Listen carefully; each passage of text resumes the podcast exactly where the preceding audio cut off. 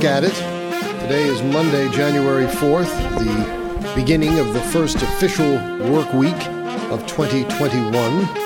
We were very fortunate this year that January 1st fell on a Friday, so we rolled right into the weekend, and this is the probably the first day that most of us are going back to work. And what a work week it's going to be, as this Wednesday, just two days from now, is January 6th, that all important day I've been telling you about, where the election really is determined, where the votes are certified in Congress in Washington, D.C. Hello, everyone. I'm Jamie Dury, and welcome to another episode, another podcast of National Preview Online, NPO, and your iTunes App Store and Google Play Store. If you have not already done so, please subscribe to the show by go- going to either of those two places and simply subscribing when you go to the Play Store or the App Store. You will be notified automatically whenever a new episode is uploaded to the web.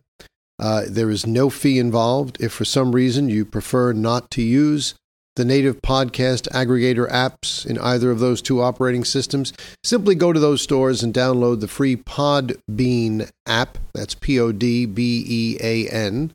Podbean. Podbean.com is the hosting service that myself and other podcasters use. You can subscribe there, and it's also free. And you will also be notified of new episodes. Regardless of how and where you subscribe, we do encourage you to listen, and we do ask of you one small favor. Please leave reviews and ratings of the show. Give us a good review. A five star review is our is our goal. The higher we're rated and the more ratings we get, the more frequently we will appear in searches in either the App Store or the Google Play Store when people are looking for podcasts and news commentary, and that's how the show will grow. We've been experiencing great growth in listenership in places around the world. Believe it or not, we're getting traction in Australia, where the conservative movement is growing there. Uh, because down in the um, South Pacific, that part of the world, uh, China is flexing its military muscles, and Australia would come under their thumb. No doubt, uh, if China were to advance their plans of uh, taking dominance of the of the Pacific Rim. Uh, no doubt that should be no surprise to anyone why so many Australians are supporting President Trump because they recognize that a strong U.S. president, a strong U.S. foreign policy, is essential to their continued national security. But what if President Trump isn't the president? The media is telling you he lost. And there's no basis for any of this. This has been the constant theme that we've been hearing since Election Day. I watched something the other day now that they're trying to, that he's trying to fight for his presidency. Now they're saying that what he may be doing may be criminal. Why is it criminal? Nothing is official. Why can't he object to fraud? He has the evidence. No one has ruled on any evidence. Everybody seems to forget that. Oh, the courts have thrown out. No, the courts have punted no court has ruled. They've either ruled that it's too late, it's not timely, uh, the wrong party is being sued, or in the case of the Supreme Court, in the most contemptible fashion, um, nobody has standing to bring these cases. Well, let's unpack all this right now in the next few minutes and try and bring up your expectations to speed as to what is at stake here uh, and what you can expect tomorrow. First of all, let's go with the Supreme Court. There was a very, very valid case, suit brought before the court, a petition. The state of Texas, joined by a host of other states, said that they wanted to challenge the election results in the other states because it was their belief that the elections were conducted in a manner uh, in contravention to the Constitution of the United States as it speaks to the issue of elections.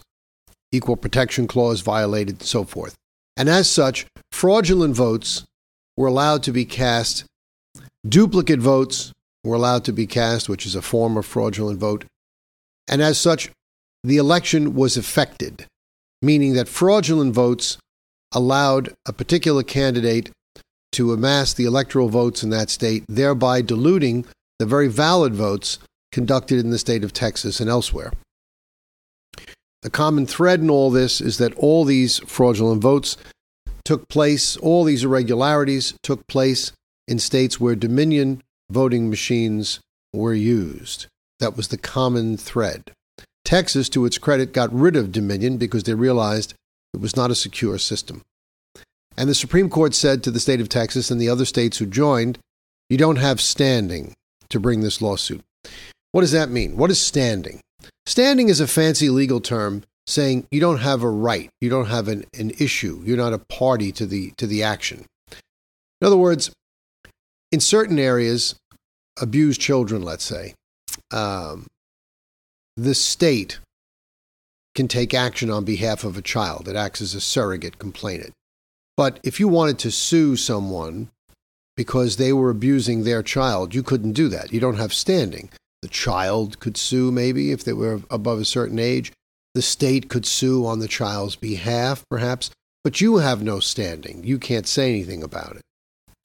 Well, every state, by virtue of being a state, has standing to sue another state in the United States Supreme Court. We've discussed this. I discussed this last year in December. In fact, the U.S. Supreme Court is the court of original jurisdiction to settle disputes between the states. There's no place else for them to go. A suit between the state of Pennsylvania and the state of Texas, for instance, where is that suit going to be litigated if not in the United States Supreme Court?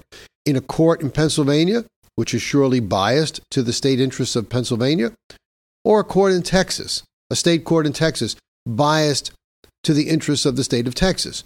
Or are we going to litigate it in a federal district court? Well, Pennsylvania and Texas fall into two federal different federal circuits. So the district courts would be different. So they can't litigate them in separate district courts. They'd have to come together to a circuit court. But they're in different circuits.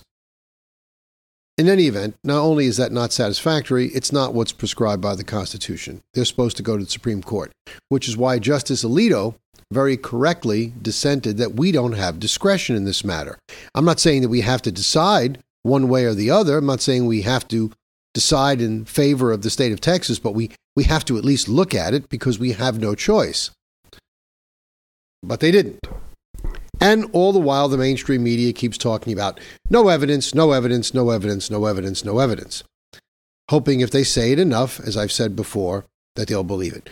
Well, let's look at this no evidence. And let's just look at two states for the purpose of today's broadcast. Well, I'll make cursory mentions of the other states. In Nevada, excuse me while I sip my coffee, I didn't have enough today. Um, in Nevada, the Trump campaign has evidence, which no court has looked at because they won't hear it, that 40,000 people voted twice. The margin of victory is 12,000 votes. If they voted twice, you know who they voted for. That's a 20,000 margin. Right there, you know that the state of Nevada would go to President Trump. That has 11 votes. Okay? I'm going to present to you new evidence of fraud in the state of Pennsylvania. Pennsylvania has 20 votes. Now we're up to 31. Everybody with me? We also have fraud in the state of Georgia. Georgia has 16 votes. That's 47. Do the math. 232, which Trump has now, plus 47 gives you 279, and he's the president. Even without Nevada, he still has 273, and he's the president. There's also rumblings of things going on in Wisconsin, and there's still issues in Michigan. But let's just talk about some latest developments in Georgia and Pennsylvania, because those two, those two states alone if flipped, would give the election to Donald Trump. So let me go over a few things.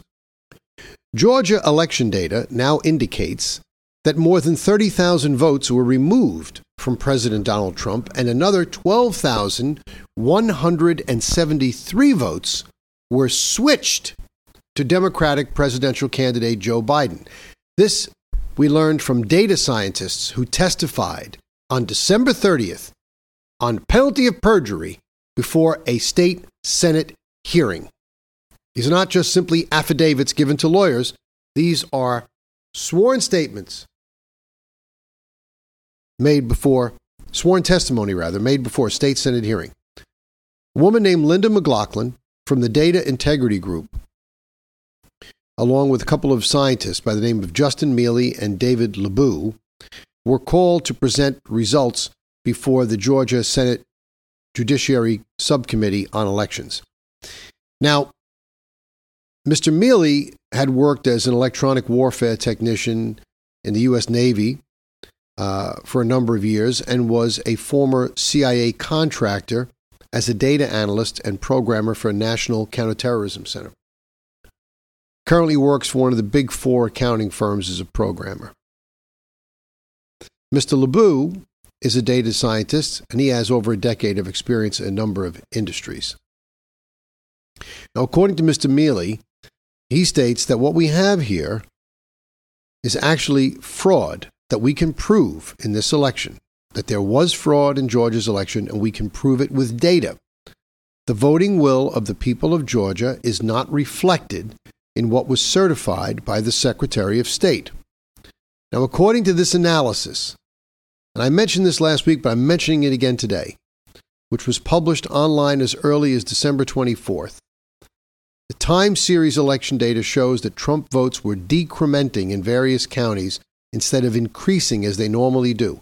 At least 30,593 votes were allegedly moved from Trump as a result, including 17,650 in Dougherty County, 7,008 votes in Dodge County, and 5,930 votes in Putnam County. Now, this is more particular information than I gave you, I believe, the other day because it's coming in.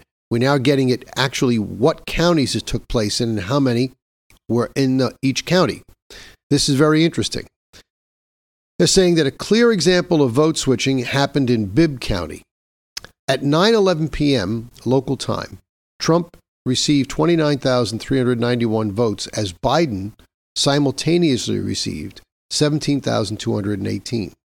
However, in the next reported time update, Trump's votes became 17,218, That was Biden's total, while Biden's were changed to 29,391. How does this happen? In this single event, 12,173 votes were switched. That's just in this one event. We're not talking about what happened in other counties that I just mentioned. And when you consider that the state certified election results show that the margin of victory was only 12,670, I think 12,173 votes being switched in one fell swoop, with God knows how many other switcheroos taking place in the other counties I mentioned, is substantial and definitely should warrant a full fledged audit. Now, that's just in Georgia. That's just in Georgia. Let's go on to Pennsylvania. Pennsylvania now, over 432,000 votes were removed from Trump in Pennsylvania, the data scientists say. This is the same data group. They've done an analysis of Pennsylvania and they've got specific counties. So they know what they know. This is not just someone's flight of fancy. According to the analysis by this same data integrity group, votes for Trump from both the election day votes that were cast and the mail in ballots were removed from the totals in at least 15 counties 432,000 votes. This is a state that was decided by how many? 80,000 votes. And we've got 432 times, almost five times the number of the margin of victory taken from Trump. The group said that on election day, vote removals, removals happened during the vote tabulation process in at least 15 counties in the state of Pennsylvania Lay County, Chester County, Allegheny, Armstrong, Westmoreland, Northampton, Delaware, Montgomery, Lackawanna, Dauphin, Pike, Carbon, Washington, Erie, and Luzerne County. Meanwhile, additionally, absentee vote removals happened in Allegheny, Chester, and Leh. At least 432,116 votes, and they even have a breakdown for you. 213,707 election day votes, that means people who showed up that day and voted in person, and 218,409 absentee votes were removed from the total. They go on to state, and this is very important, there were vote movements across all candidates in the election. However, we did not see the same type of negative decrements to any of the other candidates that we saw with President Trump's tallies, and they happened repeatedly with no explanation. That's a quote from Linda McLaughlin, a member of the group. The Pennsylvania Secretary of State's office did not respond to any request for comment. Now, you go look at mainstream media, you listen to the nightly news, you listen even to Fox News. You won't hear these stories. No one refuses, no one was willing to cover it. They all refuse to cover it. They think they can just sit on this stuff from November 3rd to January 20th, hope Joe Biden is in, and that's the end of it. Because, ladies and gentlemen, as I've said before, a lot of people tell you different things. Once the president is sworn in, I don't care who he is, whether it's Donald Trump or whether it's Joe Biden, by hook or by crook, if Biden gets in on the 20th of January, he puts his hand on that Bible, he takes the oath, and they swear him in. That's it. The only way to get him out, you could prove on January 21st that all this was true. You could have Nancy Pelosi and Chuck Schumer have an epiphany and say, I can't hold this any longer inside. I've got to come clean. I have to be clean with God. I have to face my judgment. It's true. We stole the election from Donald Trump. Doesn't matter. Once he's sworn in, the only way to get rid of him is impeachment. And that doesn't automatically mean that Donald Trump becomes president. It just means we have to go through the line of succession. He's impeached, he's removed. Now, because they're on the same fraudulent ticket, there would be a constitutional question as to whether or not Kamala Harris would become president under those circumstances, since she would be a party to the same infirmities that would result in Joe Biden's impeachment. And then it would be Nancy Pelosi. But Nancy Pelosi would be admitting that the, in this in my hypothetical that this is a problem. So we don't know how it would go. So the more important thing is to avoid these uncertainties is we have to have a full and vigorous debate tomorrow, January 6th in Congress. And that is all Trump has been asking for throughout this entire period. All he's been asking for is his day in court. And he's been denied his day in court but he's going to have it tomorrow. Mike Pence. Now, Mike Pence has been a very, very important figure in this drama. We had Louis Gohmert suing President Pence, Vice President Pence. Uh, it wasn't really a suit, and the courts were saying, we don't disagree with the suit, it's the wrong person. That's the way the Justice Department answered. They wanted clarification that Pence would have absolute, author- uh, absolute authority to certify the electoral votes. Of course, the Democrats try to say that's not the case. But Mike Pence addressed the upcoming um, electoral challenge. Now, what he said was he's promising Republicans that we're going to have our day in court. He said, Look, I know a lot of you have doubts about the election, but I promise you, come this Wednesday, we're going to have our day in Congress. We'll hear the objections, we'll hear the evidence, uh, but tomorrow is Georgia's day. This was his comment while he was in Rock Springs. Um, he was in Georgia, uh, Rock Springs Church, rather, in Milner, Georgia, where he was campaigning for the Senate runoff candidates. Now, I know a lot of you Georgians out there are so pissed off over what happened that you're thinking about not voting because you can't trust the process, but you just can't do that.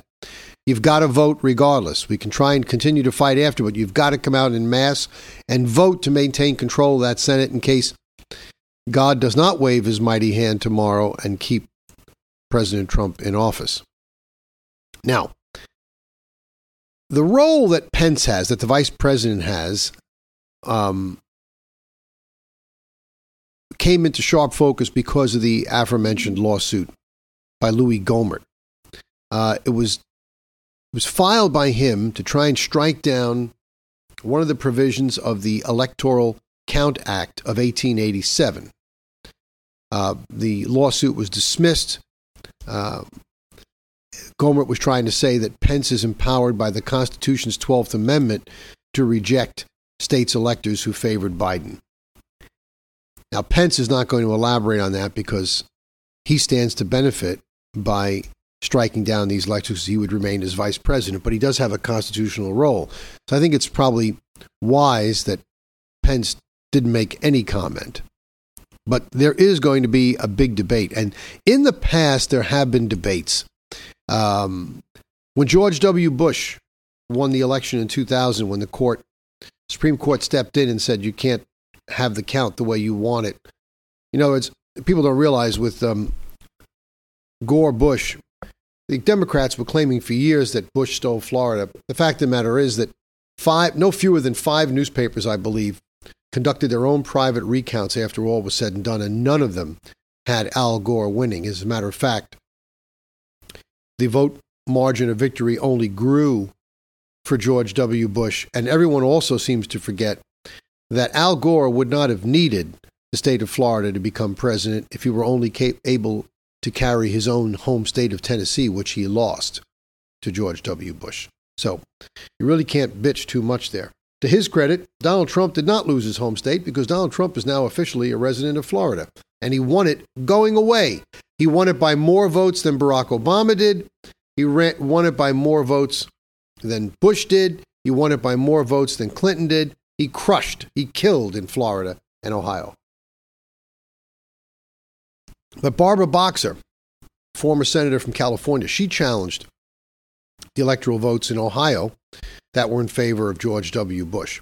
But there wasn't much support there. And I believe Maxine Waters tried to do the same thing uh, in 2016 uh, against Donald Trump. But here we have something very different.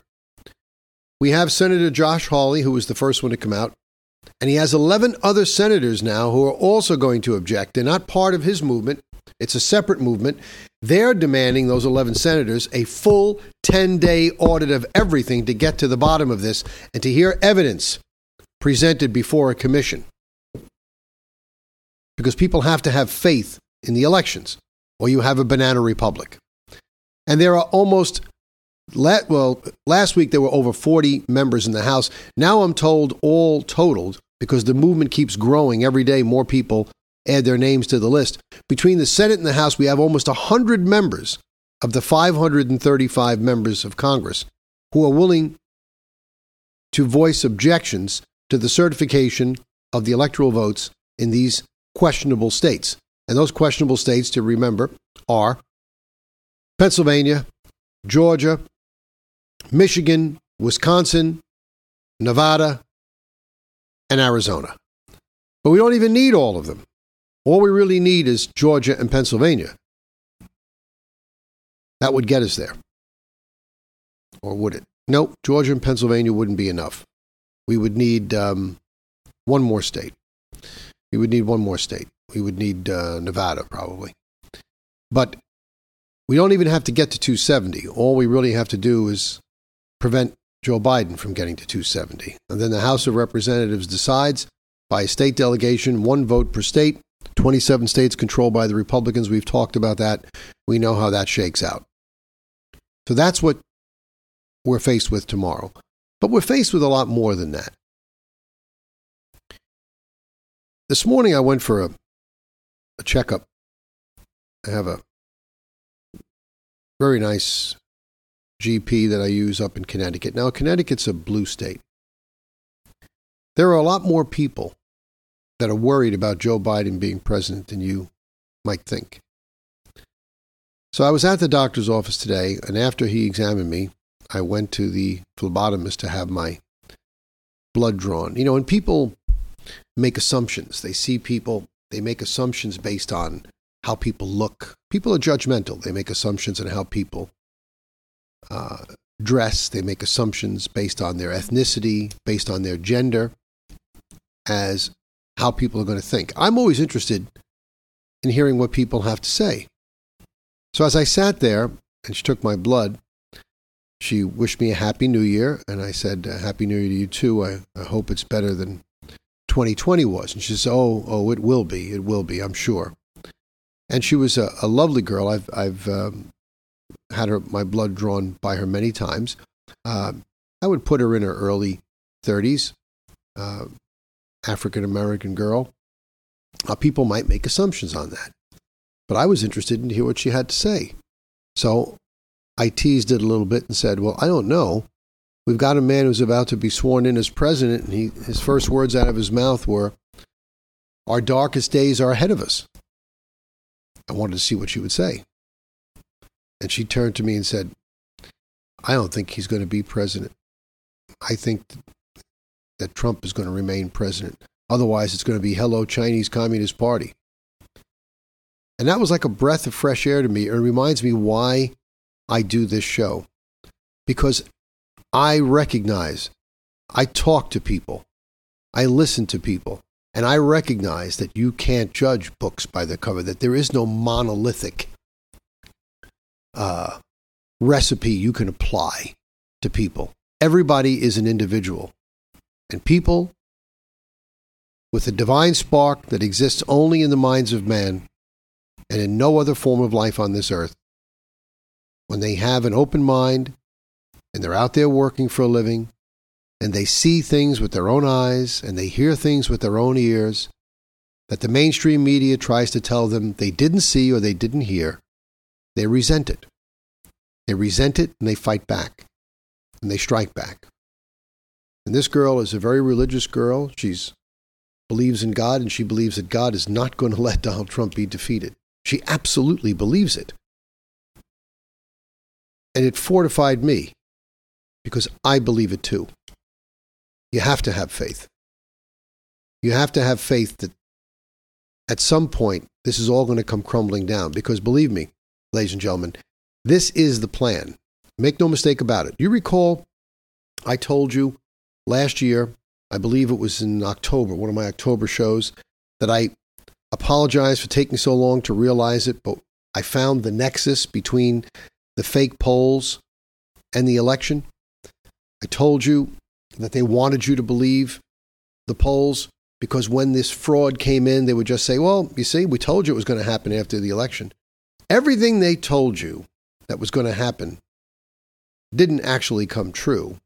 They made it look like it came true because they wanted to cover their fraud.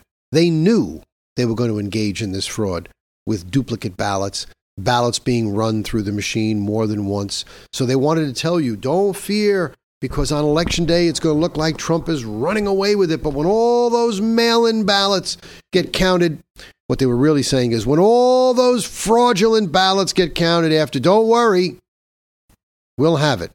This is one of the main reasons why you shouldn't have this nonsense early voting, why you shouldn't have um, this mail in voting.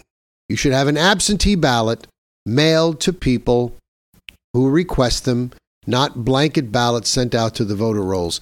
And just to show you that they're not on the up and up, Stacey Abrams, the woman who lost the governor's race in Georgia but still thinks she won it, uh, who did all this work in Georgia to register people who were dead, um, get them out of the grave to vote, and have people vote twice.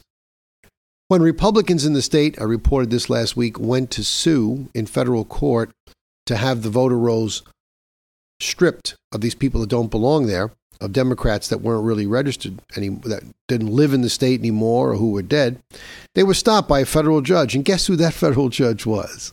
Leslie Abrams. No, it's not coincidence. Leslie Abrams is the sister of Stacey Abrams. But does anybody ever ask the Democrats to recuse themselves?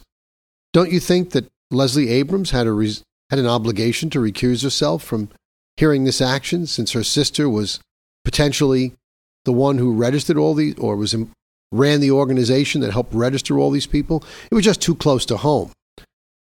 You know, as a friend of mine once said, you know, when it came to the Russia hoax, uh, the, the Democrats were taking this so far that uh, if you had Russian dressing on your salad, you had to recuse yourself from anything having to do with the Russia investigation. That may sound like a joke, and it, and it is, but it, it's not far from the truth. It's ridiculous. Everything that they're trying to accuse Donald Trump of doing, they did. They try to accuse him of having, a, of having collusion with the Russians. They colluded with the Russians. Hillary Clinton paid for that dossier, and that dossier was the sole basis for that Russia investigation. That was it. Hillary Clinton knew she was in trouble. They took 30 devices, they took hammers to them after they were issued subpoenas by the government to turn them over. You try that, see where you end up. You'll end up in handcuffs in jail, destruction of evidence, obstruction of justice. Federal government is a big fan of obstruction of justice. Take it from me. They use it like a like a um, a fire extinguisher or, or fire axe. They pull out of the case. Anytime they don't have anything going their way, oh, obstruction of justice, boom, and you're done. You're done. They tried to say that Trump should be impeached because he made a bad phone call. He asked the president of the Ukraine to investigate something. Well, Donald Trump has an obligation to make sure he's not giving money to corrupt governments. That's what they said, he said. But when you look at the phone call and listen to the actual recording, None of what they said in this doctored transcript they created did Donald Trump say in the actual call. Meanwhile, we have videotape, videotape of Joe Biden not only admitting that he did it, but bragging about it. That how he went to the Ukraine at the behest of Barack Obama and he was going to give them a billion dollars in aid, but he started putting conditions on it. But wait, your prosecutor is investigating my son, Hunter, for corruption. Uh, if he's not fired, you're not getting your billion dollars. You can't do that. You're not the president. I said, Well, call him. And what do you know? Son of a bitch. The prosecutor was fired. So Joe Biden can admit that he personally held up a billion dollars of aid to the Ukraine until they fired the prosecutor who was investigating his son, but he didn't do anything wrong. Donald Trump didn't do anything of the kind, didn't say anything of the kind, but that piece of garbage, that pencil neck little punk, Adam Schiff, says that he did, and he's supposed to be impeached, and they failed. Then they cooked up this COVID 19 virus. More on that. They've got everybody snowballed with this COVID 19 virus, by the way. My doctor is a nice man. I love him. And I asked, I told him that I thought it was all a crock. he says, Well, why do you say that? A lot of people have died. I says, Doc, I'm a numbers man. I says, over 120 million people have had this virus in the United States. We've got 290,000 dead, and 2 point, not 2 point, uh, 94% of them had, on average, 2.6 other comorbidities. Only 6% of the people were in otherwise good health, 16,000 people. I said, it still translates, any way you slice it, into a 99% recovery rate. I'm not too afraid of a disease that has a 99% recovery rate. I said, I don't know any cancers that have a 99% recovery rate. If I've got to get something, please give me COVID. He said, Well, you got to get the vaccines because uh, that's how we keep other people safe that, you know, that might be at risk. I said, Well, Doc, I disagree. Again, if the people who are at risk, the elderly, the people with the comorbidities, if they all take the vaccine, they're protected. So if they take the vaccine and they're protected, how am I putting anybody at risk by not taking it? he said, Well, that's a good point. I said, I think so. I said, You're telling me that I have to take the vaccine because somebody else who's at risk has some other condition they can't take it? I said, That's stretching personal freedoms a little bit, uh, isn't it? But this was all part of the plan, ladies and gentlemen. This COVID nonsense was all designed to make Donald Trump look bad. It was all designed to make the Democrats look good. They wanted to crash the economy. You had this Fauci who's a piece of garbage. He hasn't seen a patient in 40 years. He's out there hawking millions of people dead. We haven't had millions of people dead. What we do have are two vaccines in a record nine months, unprecedented. And we've only got it because of Donald Trump. And I read idiots making posts on Facebook saying, Thank you, uh, President Biden, for getting us the vaccine. This guy doesn't even know he's alive, let alone anything about a vaccine. He's done nothing for it. But the news media has people believing that Trump had nothing to do with this vaccine. He's the only reason why you have it. He's the only reason why you have it. He's the only reason why China is back on its heels. He's the only reason why the economy has been so good these past four years. All of my businesses, I had two other businesses beside this podcast, were doing extremely well under Donald Trump. They were crippled this past year, and not because of Donald Trump, but because of actions by idiot governors, Democrats. We have the uh, Il Duce, Benito Cuomo in New York State, thinks it's a good idea to put drug addicts at the front of the line, give them the COVID 19 vaccine. Screw the elderly. They consume too many resources. Let's get those drug dealers up to speed. Keep them safe so they can keep shooting up. This is what you have running the state.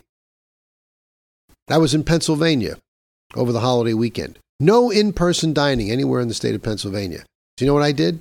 I went to all the one off places that were offering dining in defiance of suppression of liberty. Now, chains wouldn't do it because they could lose their franchise, but there were one off diners that were doing it. More than happy to go there and spend my money with them and help them and support them. It's about time you rise up. What's happening here is people have been pushed to the brink. These Democrats are overplaying their hand. Eventually, it's going to come out that everything that Donald Trump was alleging is true that there is fraud, there was fraud, and the election was stolen. Sooner or later, it's going to come out. They can't suppress it forever because it's just too massive. The laws of mathematics prove it. And when you do something like that, and you've got 73 million people who have their undying loyalty to a candidate who, in many cases, rescued them from, from obscurity and from poverty, the forgotten masses in places like Pennsylvania, Wisconsin, Michigan, Ohio. When you push people to the point where they have no choice, dangerous things can happen. Yes, I recognize that there may be riots if for some reason those electoral votes aren't certified and Donald Trump is restored to the presidency on January 20th. I realize there'll be riots. But there'll be riots with a man in office who can put them down because law abiding people know what time it is. What I worry about is when the idiot should get in office with the communist that's backing him up as VP. What happens then? What happens then? Watch how quickly the same voices that said we shouldn't use the U.S. military, the same voices that said we shouldn't let the police wear riot helmets, the same voices that wouldn't let the police use the mounted or the canine units, the same voices basically that wouldn't allow the power and authority of government to be used against thugs and rioters, is somehow going to become perfectly acceptable to use against people on the right who are defending the integrity of the United States elections and upholding the United States Constitution. Because when it comes to the Democrats, the ends justify the means. That's all they care about. That's all they've ever cared about. There'll be a massive rally in Washington, D.C. on the 6th in support of Donald Trump. And it's more than just a rally in support of Donald Trump, it's a rally in support of American sovereignty and liberty. Lend your voices to it, either in person or through your phone calls and your letters to your congressmen and your senators. Tell them you won't stand up for it. Fight back. Fight back. Remember the words of Charles M. Russell from Montana, 1926. Guard, protect, and cherish your land, for there is no afterlife for a place that started out as heaven. For National Preview Online, I'm Jamie Dury.